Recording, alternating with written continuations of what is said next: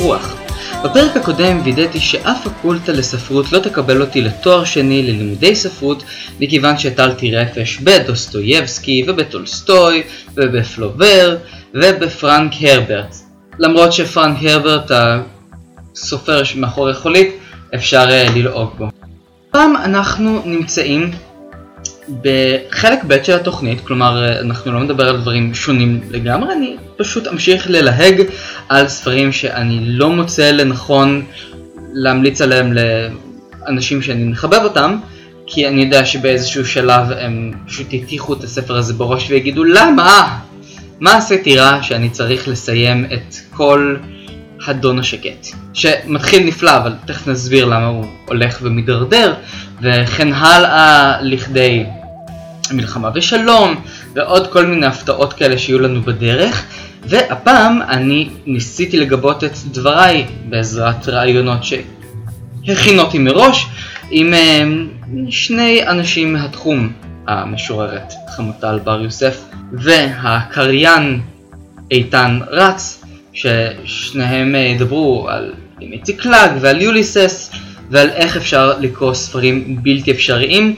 מסתבר שדי יצאתי טמבל ברעיונות, אבל אה, את זה אנחנו כולנו נוכל לשפוט ממש תכף, אחרי שאנחנו נתחיל ביצירת המופת של שולוחוב, שאותה הוא לא ממש כתב, הדון השקט.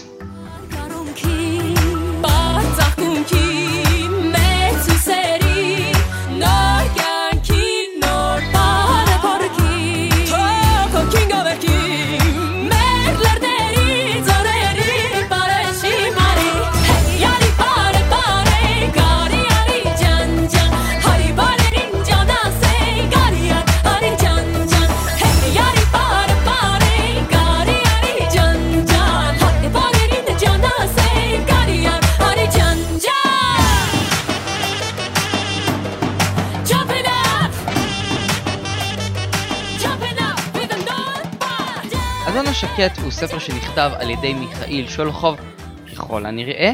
יש טענות אה, מאוד רציניות שמדובר פשוט בפלגיאט מוחלט שנכתב על ידי אחד הסופרים הקזחים המוצלחים באותו זמן ומיכאיל שולחוב פשוט אה, העתיק את הכל בכתב יד כשהוא היה בערך 20 וכלום, מתאר בפרוטרוט את uh, מלחמות הקוזקים ואת החיים של הטטרים באזורי הספר של רוסיה, אבל גם אם הספר הזה מועתק ובין אם לא, מדובר ביצירת מופת מדהימה בשלושת החלקים הראשונים שלה, ואז מגיע החלק הרביעי.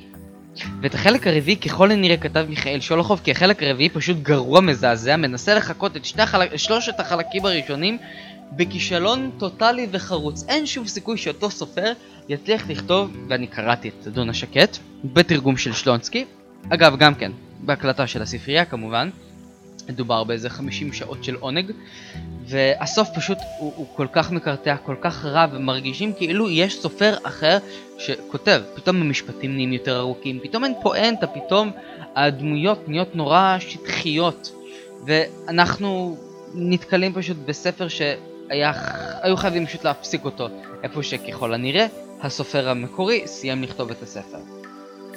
וכאשר אנחנו מדברים על הסופר המקורי, אנחנו מדברים על מישהו שהגיע לפרס נובל, שבסופו של דבר הלך למיכאיל שולוחוב, שקיבל בכבוד רב את הפרס על הכתיבה המופלאה שלו, בזמן שכמה שנים לפני כן, סולז'ניצין, שכתב את הספר ארכיפלג גולג, שהוא גם כן בלתי קריא בעליל, והנה אני מזכיר עוד שם של ספר שאי אפשר לגעת בו, אה, היה צריך לקבל את אה, פרס הנובל לספרות, אבל נאלץ לוותר מכיוון שהשלטון הרוסי הכל כך נפלא, אה, לא בדיוק מרשה לו.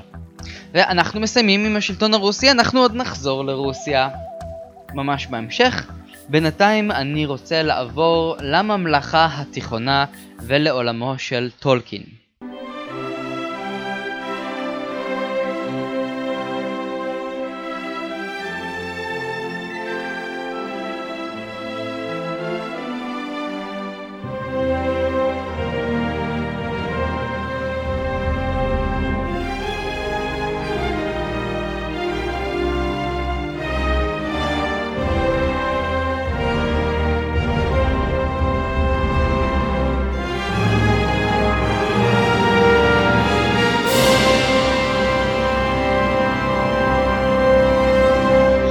כתב טולקין את שר הטבעות, הוא הגה לעצמו איזשהו סיפור על ממלכה מרוחקת עם היסטוריה מעניינת ומלכים ושושלות, ורשם רשימת מכולת מופלאה שאותה הוא הגיש להוצאה לאור, ועוד הוצאה לאור, ועוד הוצאה לאור, וכולם אמרו לו, אה, היי בחור, זה לא הולך, אתה לא, זה, זה, אף אחד לא יצליח לקרוא את הדבר הזה, פשוט תלך תכתוב משהו אחר, וטולקין באמת הלך וכתב את שר הטבעות, ספר שתפס והפך להיות אה, אולי לאחד מרבי המכר בתחום הפנטזיה הגדולים ביותר של כל הזמנים, ועד היום בצער רב מנסים לחקות אותו ללא הצלחה.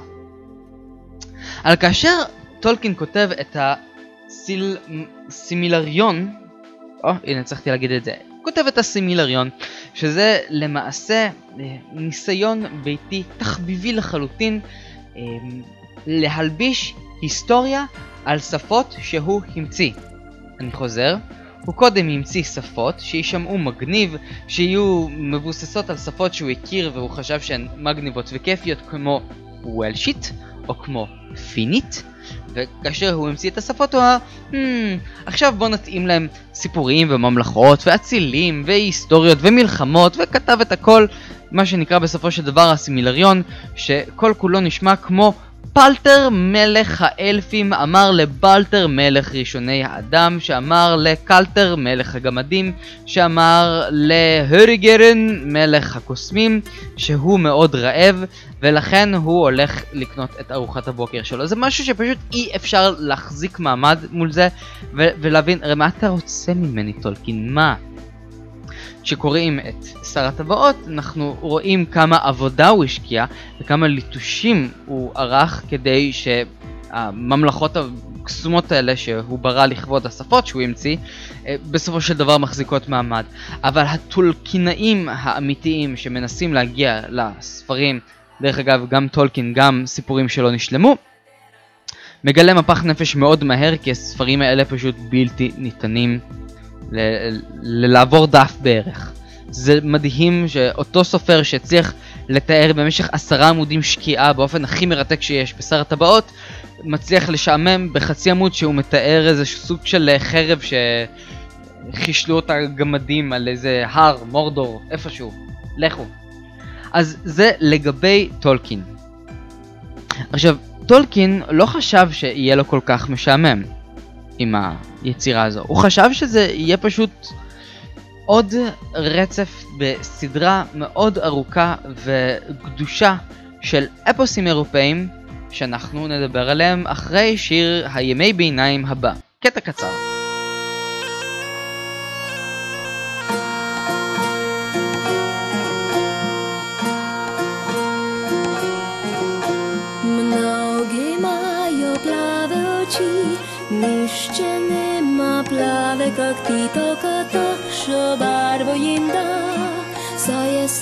središča toga sveta.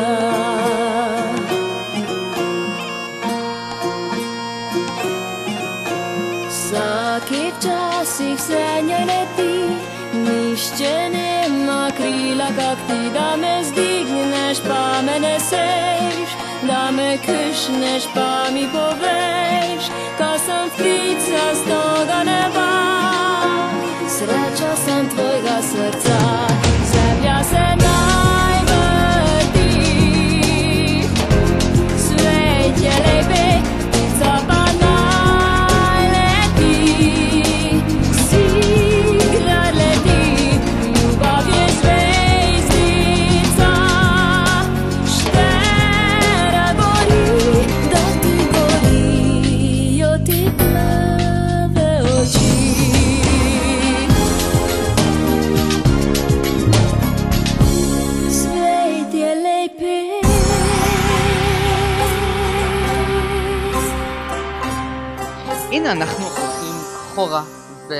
ומגיעים לחלק נוסף ומאוד חשוב בפרק שבו אני אעסוק ביצירות שאותן תרגם אריה סתיו יצירות שנחשבות בעיני רבים בתור אה, האימהות הגדולות של הספרות האירופאית.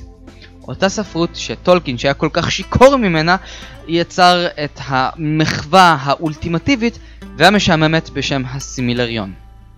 מהן אותן יצירות מופת אירופאיות שהצליחו לשעמם דורות על גבי דורות של קוראים? היצירות האלו הן יצירות כמו בייוולף, אה, שנכתב, שנחשב בתור יצירה בריטית למרות שהוא נכתב בכלל בדנמרק וזה נכתב לפני אלף שנים. אה, יצירה כמו אל סיד, יצירה ספרדית, שירת הניבלונגים, יצירה גרמנית, העדה האיסלנדית ושירת הצפון, שזה כל מיני סיפורים נורדים. יש את שירת קוסובו, שזה עלילות הגבורה של המלכים הסרבים בקרבות נגד הטורקים. אפשר לקחת את אה, שירת רולן, השירה הצרפתית הקדומה, ועלילות אבירי השולחן העגול. כל היצירות המופלאות והמשעממות האלה תורגמו על ידי אריה סתיו במהירות צי בערך משהו כמו עשר שנים. הוא הצליח למלא לי משהו כמו איזה שני מדפים בספרים שהם מדהימים ונהדרים להרג ג'וקים. אבל כאשר מנסים להסתכל על העלילות שלהם מגיעים שוב ושוב לאותו אביר שהניף את חרבו הגדולה נגד הדרקון והביס אותו בהש-הש שתי אבחות חרב. הו-הו, כמה גדולה תהילתי, כמה נורא כסאי, הו שריון או אביר או סוס נאצל או ממלכה קדושה. טרליללה טרליללה, הבו יין, הבו יש, הבו לחם, הבה נחגוג, ומחר בבוקר אלך ואקטול עוד דרקון, בעזרת חרבי הגדולה אשר אביס אותה הש הש, והרגתי את הדרקון, וכך למעשה נראות בערך כל היצירות שתיארתי. בייוולף דרך אגב זו יצירה הכי גרועה מהתחום הזה כי פשוט זו יצירה שעוסקת בניסיון להרוג מפלצת מבלי שהדבר מצליח. היצירות האלו שהזכרתי הן אמנם היצירות המכוננות של התרבות הצרפתית, הסרבית, הגרמנית, אבל הן משעממות ברמות על בעיקר מכיוון שהן נועדו לבדר את האבירים ונועדו למשוך הרבה קהל, לא, אף אחד לא תכנן בכלל לפרסם את זה ולהפיץ את זה לאנשים הביתה. את הסיפורים האלה ורוב הדברים שאני מתאר עברו פשוט באירופה והיו מקריאים אותם בכל מיני ברים ומסבעות.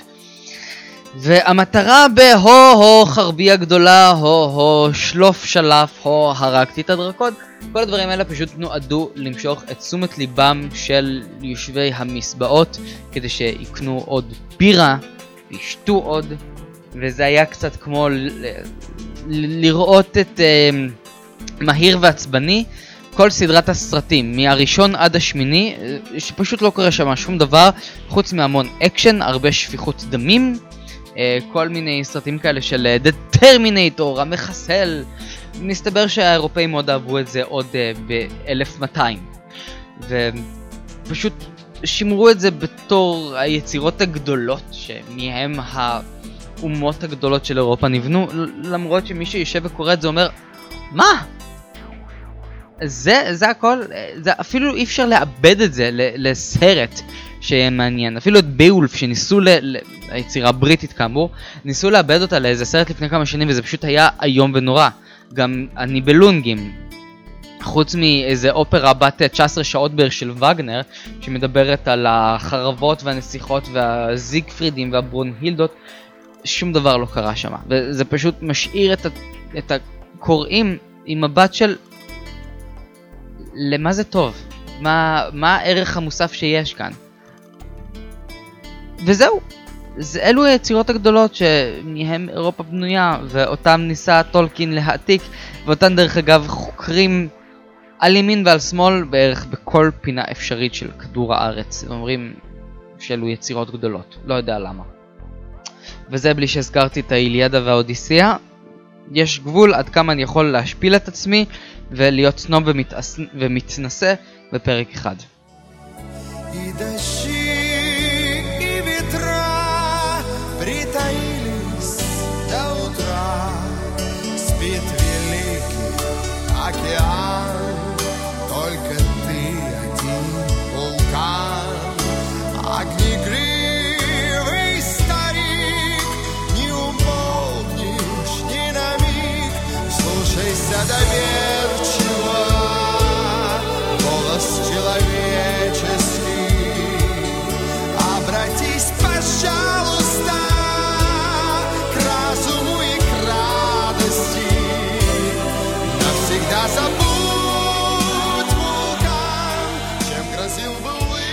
אנחנו חוזרים לטולסטוי, וטולסטוי הפעם אה, מדובר במלחמה ושלום. איך אפשר לדבר על יצירות בלתי ניתנות לקריאה בלי להזכיר את מלחמה ושלום?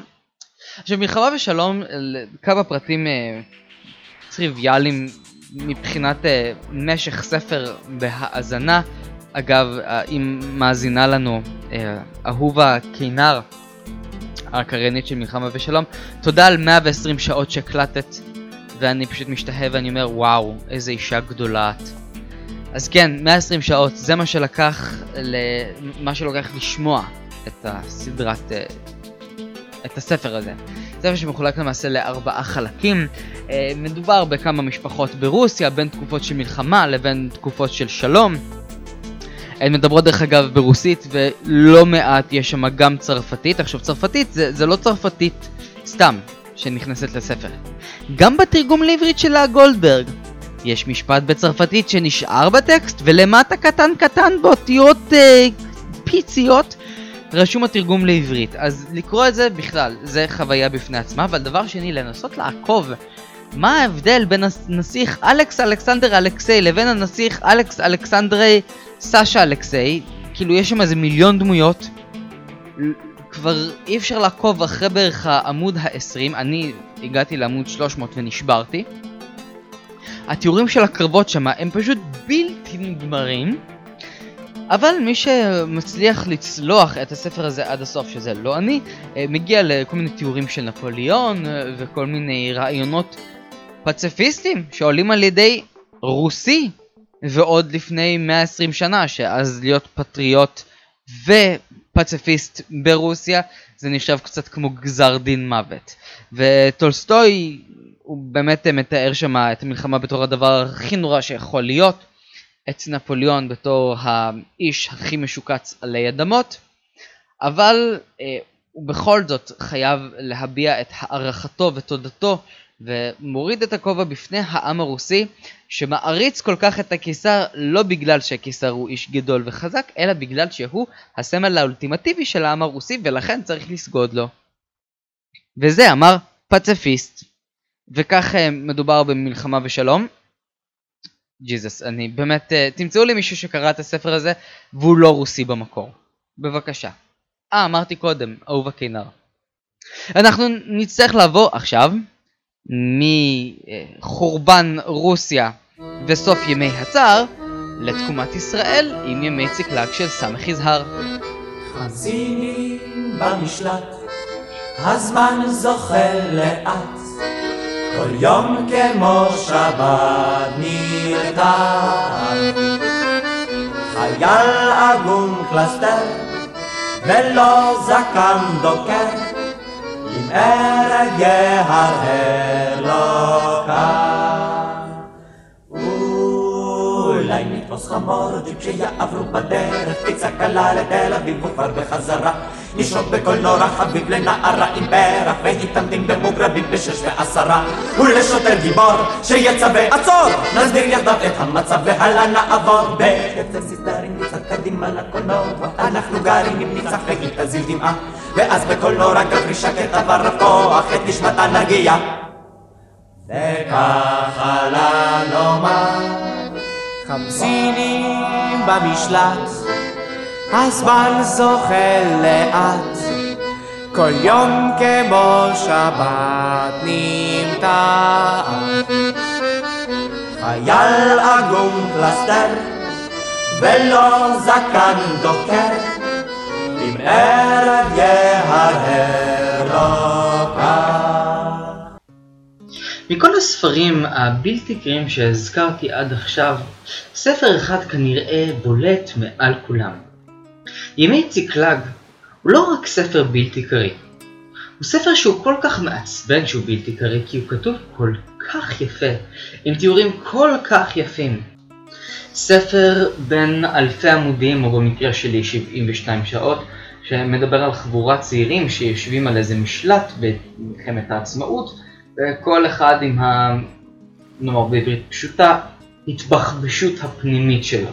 שבאמצע התיאורים של הנוף המדברי הבלתי נגמר, הארץ ישראליות המתהווה הבלתי נגמרת, והחי והצומח שפשוט נשמע כאילו מישהו לקח מגדיר צמחים וחי וצומח ופשוט הפך אותם לאיזה סיפור תיאורי מאוד יפה שלא מגיע לשום מקום.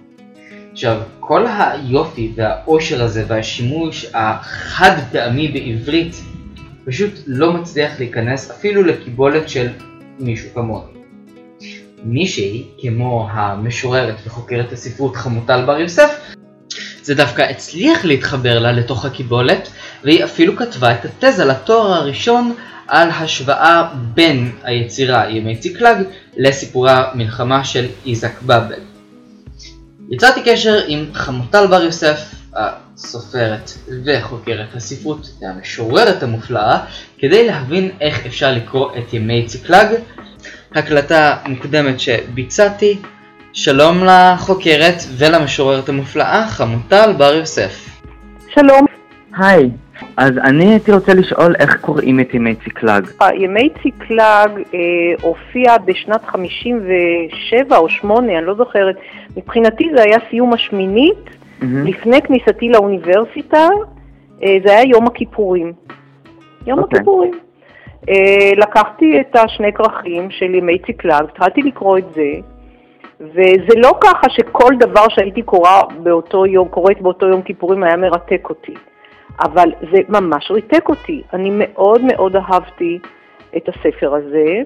יכול להיות שזה לא היה בין בחינות הבגרות לאוניברסיטה, אלא בחופשה שבין שנת הלימודים הראשונה והשנייה שלי באוניברסיטה. בכל זאת זה היה יום כיפור, זה אני זוכרת, זה היה קיץ, אני גם זוכרת. המזג האוויר היה שרבי ומאוד התאים לאווירה של הספר, אבל היו דברים רבים אחרים שגרמו לי פשוט, אה, כמו שאומרים, להזדהות עם uh, העולם שהספר הזה פרס. באותה תקופה אני מאוד אהבתי סגנון אימפרסיוניסטי, התוודעתי לראשונה לגנסין, ויזהר היה נראה לי באותו קו שהיה חביב עליי אז, היום הוא הרבה פחות חביב עליי, אבל פשוט התלהבתי מהספר הזה. אני קראתי אותו מההתחלה עד הסוף בלי להפסיק. היום, כאשר mm-hmm. קורא שאוהב ספרות, יכול mm-hmm. להתחבר לספרים בזרם התודעה, למרת דלווי, לזיכרון דברים. זה נורא תלוי בהרגלי הקריאה. ביכולת הקריאה שלו. זה כמו שאתה תשאל מישהו אם הוא יכול לעקוב אחרי יצירה, אני יודעת, של הינדמית או של איזה אה, אה, אה, מוזיקאי יותר מודרניסטי. הוא כן יכול או לא יכול? מי יכול? נורא תלוי מה יש מאחוריו, מה ההרגלים שלו, מה הטעם שלו, מה ההשכלה, במקרה הזה המוזיקלית או הספרותית שלו. זה ברור שילד בכיתה ד' לא יכול לקרוא את זה. וגם בן אדם בן 50 שאין לו שום ניסיון ספרותי, הוא לא יכול לקרוא לא את זה ולא המון דברים נפלאים אחרים. אתה זקוק לאיזשהו מטען כדי אה, ליהנות ממוצרים. כמו, שאתה, כמו שבענייני אוכל, יש מי שאוהב במבה ויש מי שאוהב קטר. בוודאי, בוודאי, אבל... מה, מה, עם מה הוא בא לשולחן? אני אומר לך מה, מה הראייה שלי בנושא. כלומר, כאשר ניגשים לסמך יזהר, יש לו, כמו שאמר קורסווייל, זה כמעט אנטי סיפור. אי אפשר לדלות מזה משהו שאחר כך אני יכול לשבת בצד ולרשום בדיוק מה קרה מההתחלה ועד הסוף. זה דברים שאפשר לעשות נגיד עם הרט דלווי, אפשר לעשות עם זיכרון לא, דברים. לא, לא, זה, זה לא מדויק. קודם כל, גם בזיכרון דברים די קשה לשחזר את החוט הסיפורי, וזה אופייני להרבה יצירות מודרניות, זה חלק מה... מתענוג הפיצוח של העניין. אבל שם יש תיאור של קרב, מה, מה הקטע? שם יש חבורה של צעירים שיושבים באיזה משלט בדרום, והם צריכים... אה, להתמודד עם, uh, עם פעולה צבאית, או למעשה עם עמידה בפני uh, התקפה צבאית, זה, זה מאוד ברור. ובדרך קורים להם כל מיני דברים יותר ברמה הפנימית הנפשית. עכשיו, מי שזה לא מעניין אותו מה קורה לבני אדם ברמה הפנימית הנפשית, בכלל לא צריך לקרוא ספרות. אבל סמך יזהר לא בא לספר סיפור בימי ציקלג, לפי מה שהבנתי. אני לא מרגיש שהוא מגיע לכאן על מנת לספר לי סיפור. כן, אבל זה לא אמור לספר לך סיפור, זה לא, אמור אה, להפנט אותך, אה. לחשף אותך, להכניס אותך ל... כן, לכזה מצב רוח הזוי של חצי שינה, חצי... אה, נניח שאתה שוכב, אתה יודע, כמו התמונות האימפרסיוניטיות האלה שמתארות אנשים ששוכבים בתוך יער של עשב והכל מטשטש להם בעיניים. זה מה שיזהר רוצה לעשות לנו. אם הוא לא הצליח איתך, אז הוא פשוט לא הצליח. טוב, אה, תודה רבה לך, חמוטל בר יוסף, חוקרת הספרות, וכמובן המשוררת. תודה רבה. אנחנו נמשיך אם כך למקום הראשון שלנו בפרק הקרוב של הספר האולטימטיבי שאף אחד בעולם בחיים לא באמת יכול לסיים אותו חוץ מבן אדם אחד שיש לו גם הוכחות שהוא קרא את כל הספר וזה יהיה ממש מיד. הגולן, על ההר כמו אברהם.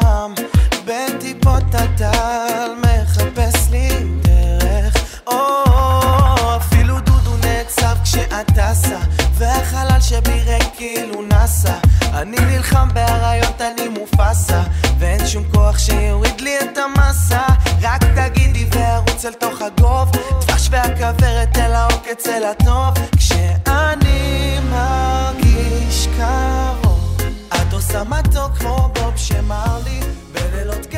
אחרי השיר הזה, ששמעתי עכשיו, מתוק שמר לי של אה, אליעד נחום, המאזינים שלי מתחלקים לשניים. כאלה שחושבים שאני פוט מתנשא שיש לו טעם מזעזע במוזיקה, וכאלה שחושבים שאני פוט מתנשא שיש לו טעם מזעזע במוזיקה, אבל לפחות הוא מנסה להגיד לנו משהו. כי השיר הזה מקשר אותנו הישר למקום הראשון, השיר האולטימטיבי. איזה שיר? ספר אולטימטיבי שפשוט אי אפשר לסיים אותו. הספר יוליסס הוא מעין מסע מחווה סלש פרודיה לאורך ספרות האירופאית מאז ראשית ימיה ביוון ועד לימיו של ג'ויס. כל הספר מתרחש במהלך יום אחד בדבלין בחיי לאופולד בלום, איזה בחור יהודי, מהבוקר עד הערב, כל מה שקורה לו. הכל מסופר במעין מהטלות כאלה שמתייחסות לשייקספיר ולמולייר ולספרות יוון הקדומה ולכל מיני שירות אירופאיות למיניהן.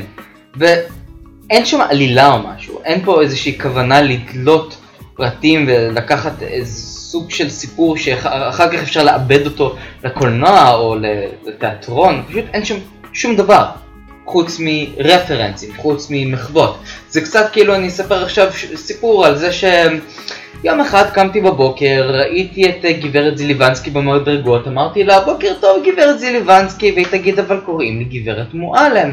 ואז היא תספר לי על זה שבחוץ יש בן אדם עם כותונת משוגעים שחופר ברחוב, ושהבן שלה לא חוזר הביתה והיא אומרת לו בוא, בוא הביתה, אני כבר לא אומר אף מילה, לא יהיה רעה, בוא הביתה. אתם מבינים כבר, ואני יכול להמשיך עם זה ובמשך 42 שעות, כמו שעשה ג'יימס ג'ויס, כאשר בשלב מסוים הוא אמר, אוקיי, טוב נמאס לי להתייחס לדברים מהעבר, פשוט בוא ניתן לאחת הדמויות, מולי בלום, אה, אשתו של לאופולד, פשוט רצף מחשבות משהו באורך של שעתיים רק על תליתי את הכביסה, לא תליתי את הכביסה. כדאי לי לאכול ארוחת בוקר, לא כדאי לי לאכול ארוחת בוקר, אולי כדאי לי מקרל, אולי כדאי לי סרדין, אולי כדאי לי קרביות, אולי בכלל כדאי לי ריבה. כאילו מעין סוג של שטף מחשבות בלתי פוסק, בלי שום אה, רעיון או משהו שעומד מאחוריו, פשוט סתם סוג של בבלת. עכשיו, כמובן שחוקרים מכל אוניברסיטה ומכל פקולטה ומכל אה, ספר שלא תפתחו תשאלו מה היצירה הגדולה ביותר של המאה ה-20, כולם יגידו יוליסס. אני שואל למה, כלומר אין פה יצירה, זה רק מחוות. עכשיו הבנו שזה בלתי קרי בעליל ושאין אף אדם הגיוני ושפוי בדעתו שיוכל לסיים את הספר הזה, אבל אני מצאתי מישהו שסיים את כל הספר, אבל לא סתם סיים, גם אני יכול לדעת שהוא סיים בוודאות, מכיוון שהוא הקליט אותו. הקליט את כל הספר 42 שעות במסגרת uh, עבודתו בספרייה לעיוורים, כבדי ראייה ומוגבלים. הנגיש את הספר לאנשים שמה לעשות, לא יכולים לסבול את זה לבד עם דפים uh, מודפסים מולם, וצריך שמישהו ינגיש להם את כל העונג הבלתי פוסק הזה. שלום לקריין איתן רץ. אתה הקלטת את ה... ספר יוליסס בספרייה לעברים, מתי זה היה? וואו, אה, עשר לפחות, אולי יותר שנים, כשיצא תרגום בעברית. אם אני הייתי צריך לקרוא את הספר הזה בעצמי, זה היה לוקח לי עשר שנים. נכון, זה... בגלל האתגר לקחתי את זה. וואלה. אז לקחת את הספר בגלל האתגר. שאני יודע עליו הרבה כי אה, למדתי אותו, למדתי עליו, אני בוגר אה, חוג לספרות אנגלית באוניברסיטה. אוקיי. זה ספר אה, איקוני, יסודי, בספרות אנגלית של המאה ה-20. אז גם אם לא רציתי, לא הייתה לי הרבה ברירה בזמנו, בלימודים. רגע, אתה קראת את הספר לפני שהקראת אותו? אה, האמת לא. גם באוניברסיטה כשהיינו צריכים, אז uh, לא זוכר הרבה אנשים שבאמת קראו את זה מכריכה לכריכה, mm-hmm. אבל אחרי שגמרתי להקליט את זה, mm-hmm. הייתי יכול להתגאות בזה שאני אחד מאלה שקראו את הספר מכריכה לכריכה, ואפילו דיברו אותו. ואיך זה היה? תוך כמה זמן התייאשת, ומה עשית אחרי שהתייאשת? לא התייאשתי. למה? זה לא היה קל, כי uh, לפעמים uh, כשאתה צריך להתרכז גם בקריאה וגם uh, לקרוא את זה בצורה שיבינו את מה שאתה אומר, uh, זה לא תמיד uh, הולך, וזה מאט מאוד את העבודה, וכמובן השתתשויות, החלקויות לאסופים וכדומה, צריך לחזור. זה לקח המון זמן, אבל uh, so what? התנ"ך לקח הרבה יותר להקליט. זמן, אני מתכוון. בסדר, אבל אתה בתנ"ך יכלת לעקוב אחרי העלילה, אתה באמת הצלחת לעקוב אחרי העלילה של יוליסס? אין ברירה, אם אתה לא רוצה להישמע אידיוט או מכונה, אתה צריך להבין מה שאתה קורא, ואם אתה לוקח את זה על עצמך, אז אתה משתדל. אני לא בטוח ש... שזה הצליח, אני מקווה. זה הצליח מהקטעים שאני האזנתי ואמרתי, וואו, אוקיי, הוא באמת, הוא באמת עדיין מקריא את זה. זה לא, זה לא איזה רעש לבן בין לבין. אמ, תראה, יש שם, יש שם אה, קטעים שיותר קל להקליט אה, או להבין, וקטעים שאני לא בטוח עד הסוף שהבנתי. אני לא מתיימר לומר שאני יכול אה, להגיד לך בדיוק על מה הספר, אבל דברים בסיסיים כמו זרם התודעה שהספר מתעסק איתם, המונולוג בסוף של אשתו של בלום וכולי וכולי, זה דברים שיחסית קל היה להתייחס אליהם, ולכן אולי בגלל שידעתי קצת, היה לי טיפה רקע, יכולתי לעשות את זה יותר טוב. בשורה התחתונה, אתה ממליץ לאנשים לקרוא את יוליסס? תראה, זה לא ספר לכל אחד, זה למיטיבי לכת, בטוח, mm-hmm. באופן כללי, באופן ספציפי, למי שיודע ואוהב את מה שנקרא בספרות אה, זרם התודעה, mm-hmm. כי גם בתוך זרם התודעה יש דברים יותר פשוטים. זאת אומרת, לא מתחילים ביוליסס, מתחילים במיסיס דלווי, נגיד, של וירג'יניה וולף. כן. אה, אבל זה בוודאי אתגר, ויש המון סיפור בלהבין דברים כאלה. אני מזכיר שוב את התנ"ך, שאפשר לחזור, לחזור, לחזור ולחפור ותמיד למצוא אה, דברים חדשים בו. אה, בדברים מהסוג הזה, גם כן אפשר לקרוא אלף פעם וכל פעם לחשוב או לגלות דברים ש... היי, לא, לא שמתי לב מקודם שזה שם. ככל שאתה מכיר משהו יותר טוב, אתה מגלה דברים שמלכתחילה אולי לא בלטו, ופתאום הם מקבלים משמעויות וכולי. טוב, איתן רץ, תודה רבה לך.